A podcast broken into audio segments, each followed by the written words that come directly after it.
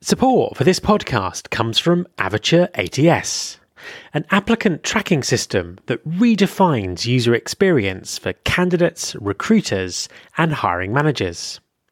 Just listen to one of the many ways in which L'Oreal USA has improved their hiring process with Avature, as told by Edward Dias, Director of Recruitment Intelligence and Innovation. Since we've been using Avature ATS globally, we have been able to massively improve our communication rate with candidates during and following their application. Uh, before, over a million people worldwide would never get contacted. Um, but with this smart automation and flexible processes, we've been able to change that. And that's been a huge achievement. Visit avature.net, that's A V A T U R E net to learn why global market leaders like L'Oreal choose Avature to extend the candidate experience from shoulder tap to first day. There's been more of scientific discovery, more of technical advancement and material progress in your lifetime and mine than in all the ages of history.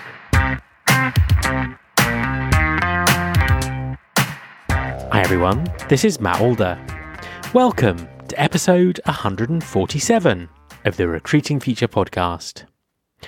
I was looking back through the past episodes of the show recently, and I realised that very few of them have been dedicated to the evolution of methods and technology in assessment. To help me put this right, my guest this week is Bas van de Haterd. Bas is an independent consultant who has badged himself as a professional snoop. He spent the last couple of years doing a deep dive into emerging assessment tools and has some fantastic insights to share. Hi, Bas, and welcome back to the podcast. Thank you. Pleasure to be here, man. Um, a pleasure to have you back on the show. But for those people who don't know you, could you just introduce yourself and tell everyone what you do? Well, my name is Bas van de Haterd. I'm uh, Dutch. I'm uh, my business card says I'm a professional snoop which basically means I put my nose into everything I find interesting on, on the entire talent and mostly talent acquisition spectrum.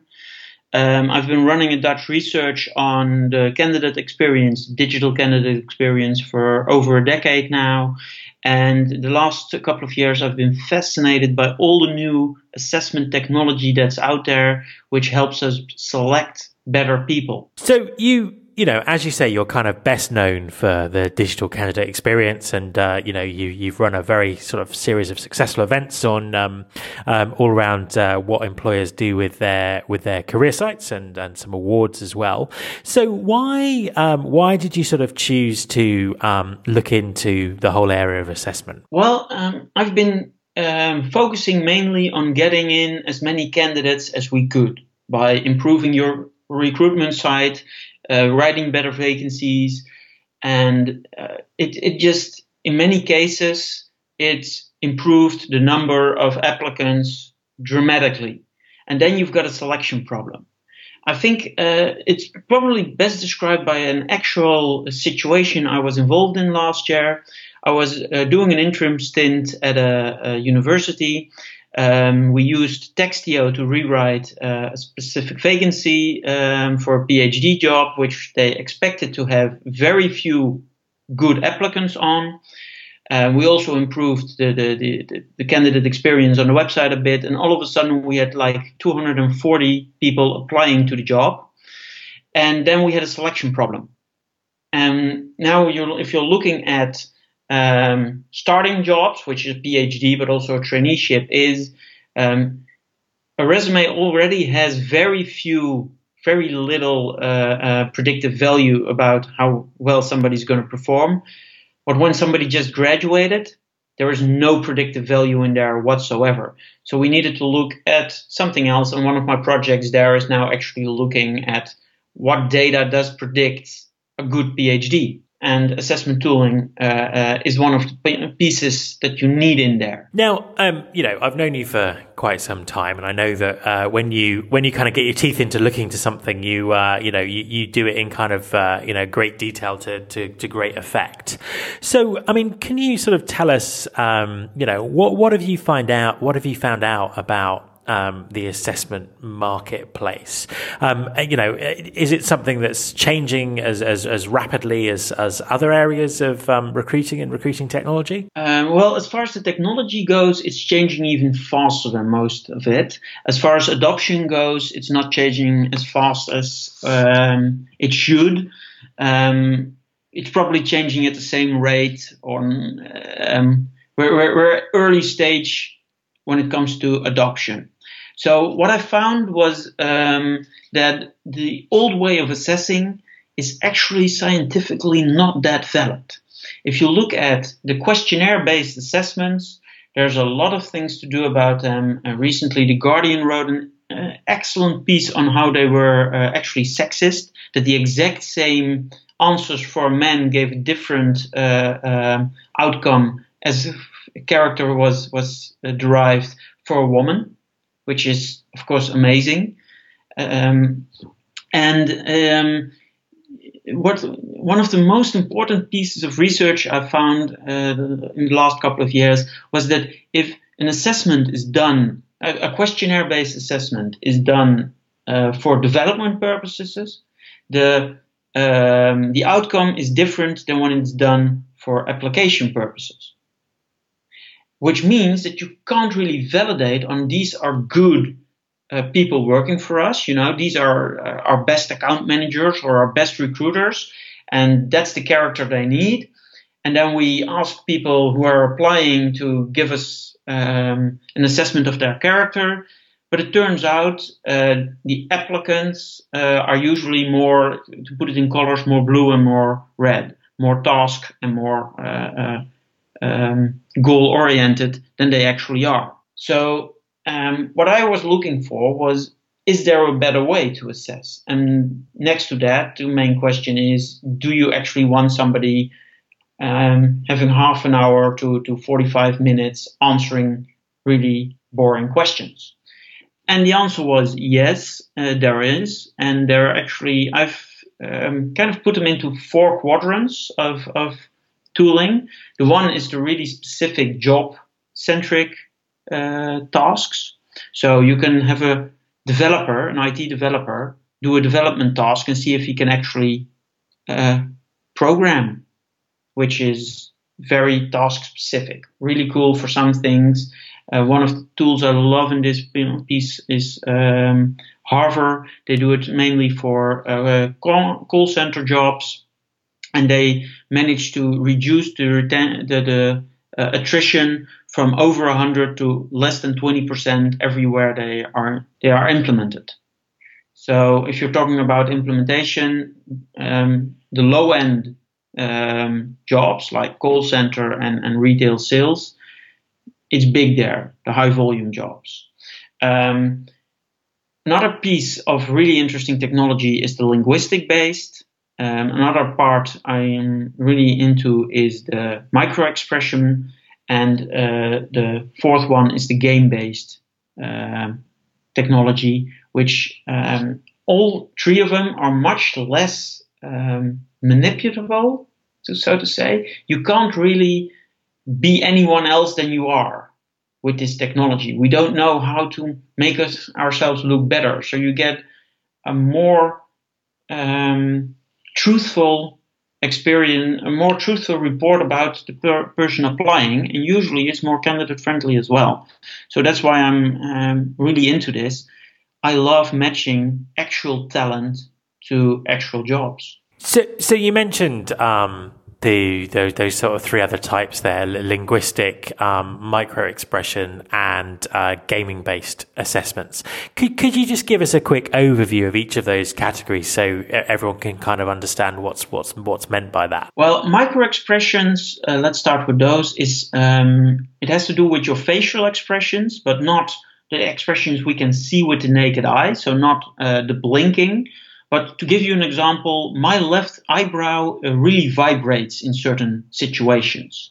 And together with, but it does that in 0.3 seconds. So the bitrate of your eyes is too slow to see it. But if you uh, have a video that goes frame by frame, it's noticeable. Together with the fact that my uh, right corner of my mouth uh, twitches a bit, it means I can be very unpredictable to certain other character types. Um, if you put all of those together, and there, there's there's really a lot of research, and it's it's not as easy as I explained it right now, but, but um, you know this is dumped down. Um, you can actually make a complete character assessment about somebody's natural way of communicating, and it's really good, for example, to look if you want a diverse team with um, main character traits. So in, in an HR department, you want some people who are human centric, but you also want some people who are analytic centric, and you want some people who are uh, let's get this thing on, you know, doing it centric. You can actually assess those, but you can also assess the potential communication problems they will have and address them before they have them. That's why I love micro expressions. And the beauty is, candidate journey wise, it takes you about three minutes of video. So it, it's really easy to do in an application. The linguistic uh, version looks at how you write things, not as much what you say, a bit, but uh, the type of words you use. So, um, do you use a lot of verbs? Do you use a lot of I or more we? And, and uh, it's, it's, it's a really uh, interesting way of, of looking at, at um, the way it works. Your, your character is directly linked to the way uh, to the type of words you use. So based on that, you can actually by having somebody write a few sentences, about 150 words, you can have a character assessment of those people on the big five. And the fourth one, uh, or the third one, depending on how you want to say it, is the game based. You actually have somebody play a game, and the way you play those games tells you a lot about the person as well. And these game based have uh, both psychometric traits they can measure, but also cognitive traits. And uh, to give you an example, and I know you have a lot of uh, UK uh, listeners who, in general, are very soccer minded. Um, a few of the Dutch uh, professional teams actually use a game based assessment now to uh, put youth players on different positions of the field because the way their brain works, they're better suited as a defender or as an attacker or as a defensive midfielder, for example. In my case, because I, I tested all of these, it, for example, said I would be lousy as a defender because when I make a mistake, I always keep on blaming myself. So when I lose a ball, I first start blaming myself for a few minutes, and then probably the opponent has scored already. Um, so it, it literally said, you shouldn't be a defender. Yet my anticipation is really high. And um, I've also have a really good, uh, I'm really quick to process new information. So I would be very well mentally playing uh, as a as a Spielmacher, so to say, as a um, offensive uh, uh, midfielder. Yet, of course, I lack all physical skills to be any good soccer player, but mentally I would my, my, my, my brain fits perfectly at what we call the 10 position. I mean, that's there's some fascinating stuff there. Um, you know, not not just about uh, your, uh, your your mental tendency to soccer positions and, and your left eyebrow eyebrow, which was uh, which is really interesting. Um, but but but I suppose uh, you know what a what a lot of people the question that a lot of people um, will ask is about the actual uh, effectiveness of um, some of these some of these techniques. Um, um you know, all all of which, to a greater or lesser extent, uh, are driven by technology. Um, you, you, mentioned that uh, you know ad- adoption um, is perhaps slow in this area. Um, you know, it, are do do these actually work in practice? Do we do we, do we have evidence that they can help people, uh, you know, find find the right talent for their organisation? Absolutely, absolutely. The, the, one of the problems, of course, with measuring did we find the right talent is the definition of the right talent, which which most people don't have any definition of quality of hire. But if I look at, for example, uh, Harver, which I mentioned before, if your attrition goes down from over 100 to under 20%, you're saving millions. So that that's the the, the, best case. Um, I know, for example, Unilever is using uh, both um, micro expressions as well as game based assessments for their traineeships. And what I've heard is that Grant Thornton in the UK is using um, gamified or, or game based um, tests to uh, for their internships. And what they've noticed is that they are uh, getting in a much more diverse group of people, mainly and, and, not as much diverse as in ethnicity, but also from um, well the wrong end of the street, people who who didn't have rich parents. And it turns out these people are actually as good or even better at the end of the traineeship, and they stay longer at the company, and they have higher uh, margins and higher turnover than um, the other uh, uh, than the normal people they hire based on resume, based on their academic credentials. So what Grant Thornton actually told me is that they've cancelled the entire idea of the resume for their internships. They don't even look at if you've graduated anymore. No, it's it's really interesting stuff actually, and it's certainly something that I've been seeing a see, seeing a lot of. In fact, um, when we were researching the the the book, we looked at um, you know some of the um, the evidence around these sort of new new ways of assessment, and there is some really interesting really interesting things out there. Um, I suppose my, my next question is that um, you know lo- lots of employers will kind of be um, you know probably will have been very settled for a number of years on the type of um, you know assessment tests that they that, that they do, um, and uh, you know many may be looking to sort of change and, and looking to sort of research this uh, uh, you know this new, new, brave new world of um, um, assessment technology.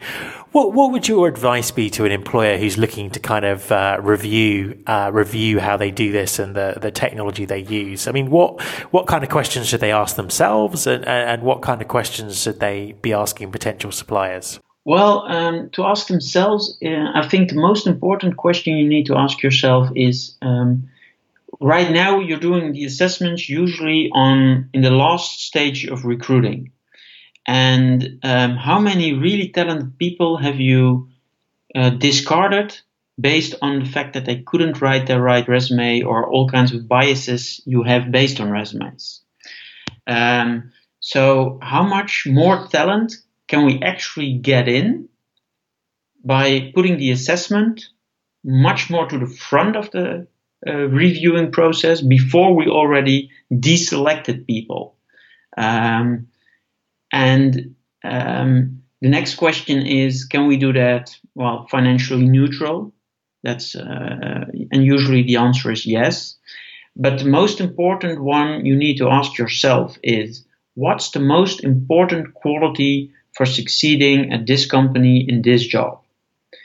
Is it cognitive? Is it psychometric?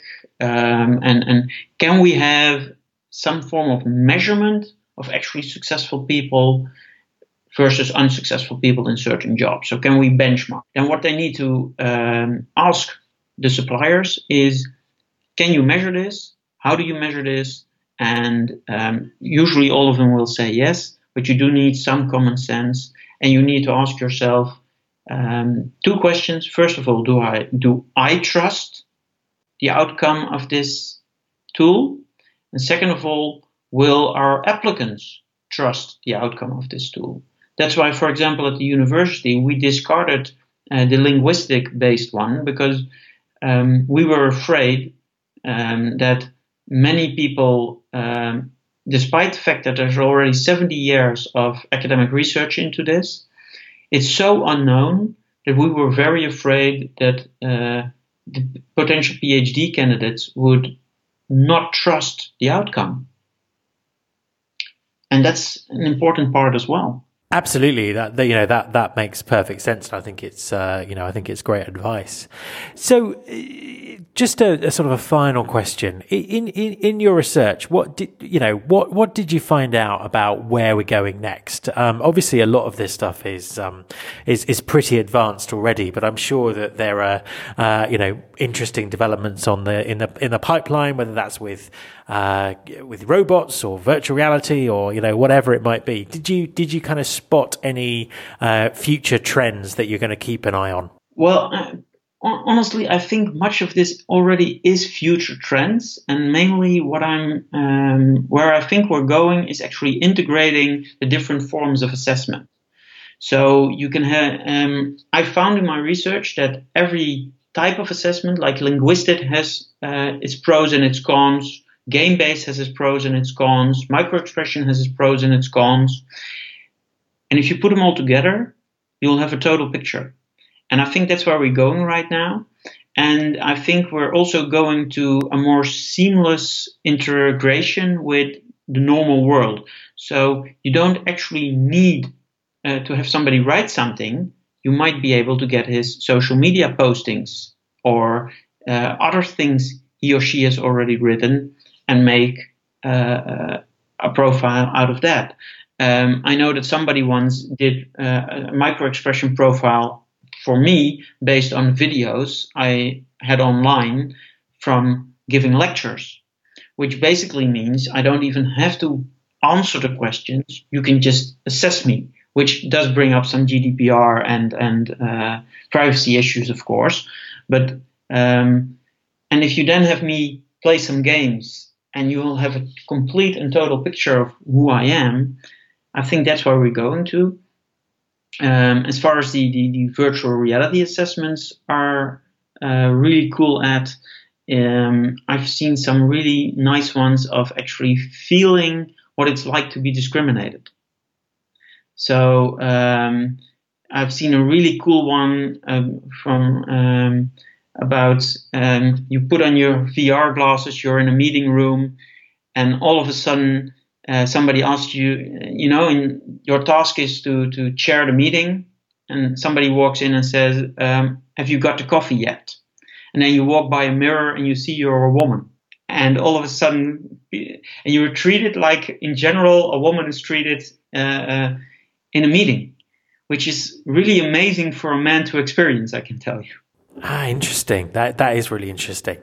So um, are you um, are you publishing this research anywhere? Can can people find it? And and also, you know, where, where can people find you online? Well, I've I've made a map of all the tools which are available there, and there it's going to be live soon. As soon as I also have an English language site uh, on vandehaterd.nl. That's my last name.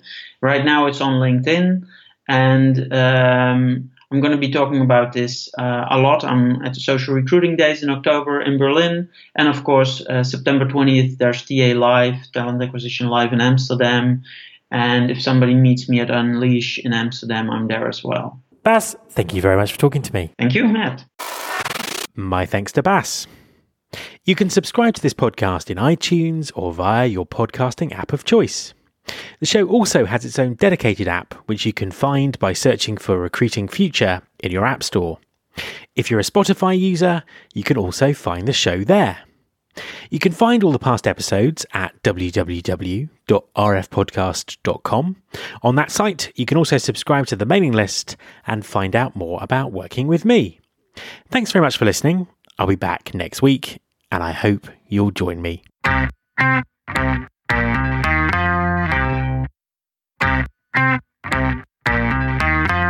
This is my show.